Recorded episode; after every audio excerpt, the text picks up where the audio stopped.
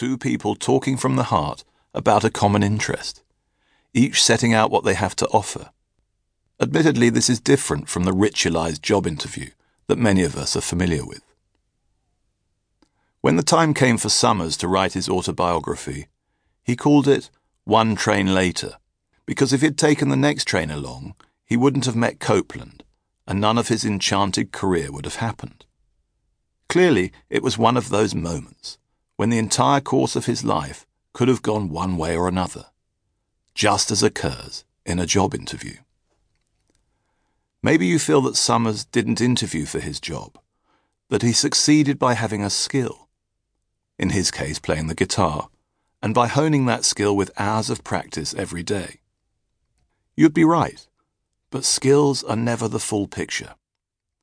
It's more accurate to say Summers was fully prepared when his moment of destiny presented itself.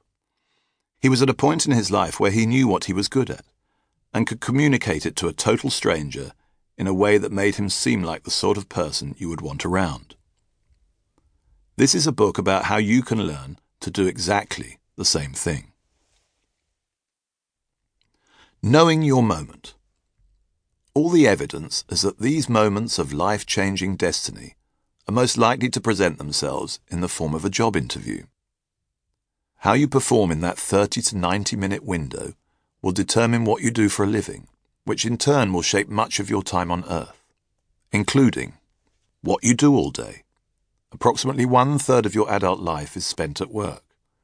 If you don't enjoy your work, that's one third of your existence hammered with no refunds and no reruns. To put this into even sharper relief, half the remaining two thirds of your adult life is spent asleep, or maybe lying awake at night thinking about work. Where you live and what you see all day. Where we spend our limited time on this planet is determined largely by where we work, with 90% of us living within an hour of our job. Your job interview is going to determine what you see out of the window all day, be it a city skyline or sunrise over the Pacific at 35,000 feet. Your income. When a really good PA can earn more than a junior pilot, who cares about sunrises? Your life partner. If you go to nightclubs hoping to find that special someone, statistically you'll have more luck working behind the bar than on the dance floor. 19% of us meet our spouses at work. It's the most common place for love to start, by far. And should you get lucky with a colleague, you can rejoice in the fact that divorce rates are lower than average among couples who meet at work. Probably because they have a common interest. When you'll die. There's a good reason your life assurance company asks you what you do for a living.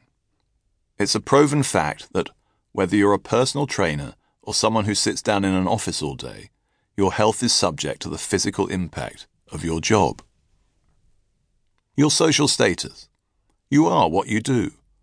Of all the professions, it seems doctors and nurses get most of our admiration and trust.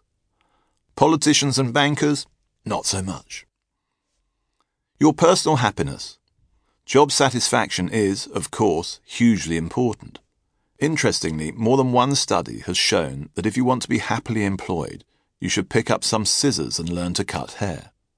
Most hairdressing salon owners are happier in their work than any of their clients.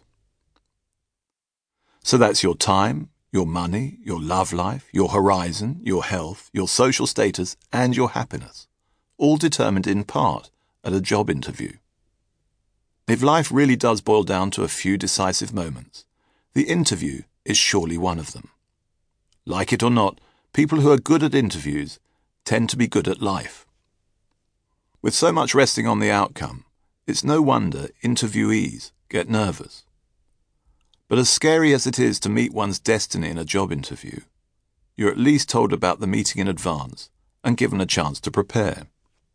You get more notice of your key moment than Andy Summers got for his. Better still, with interviews you only need to practice a little harder than the rest, not for hours a day like musicians do. If you think of interviews that way, they'll suddenly seem less like a trial and more like a lucky big break, a tip off, an inside advantage, one that you should seize with everything you have.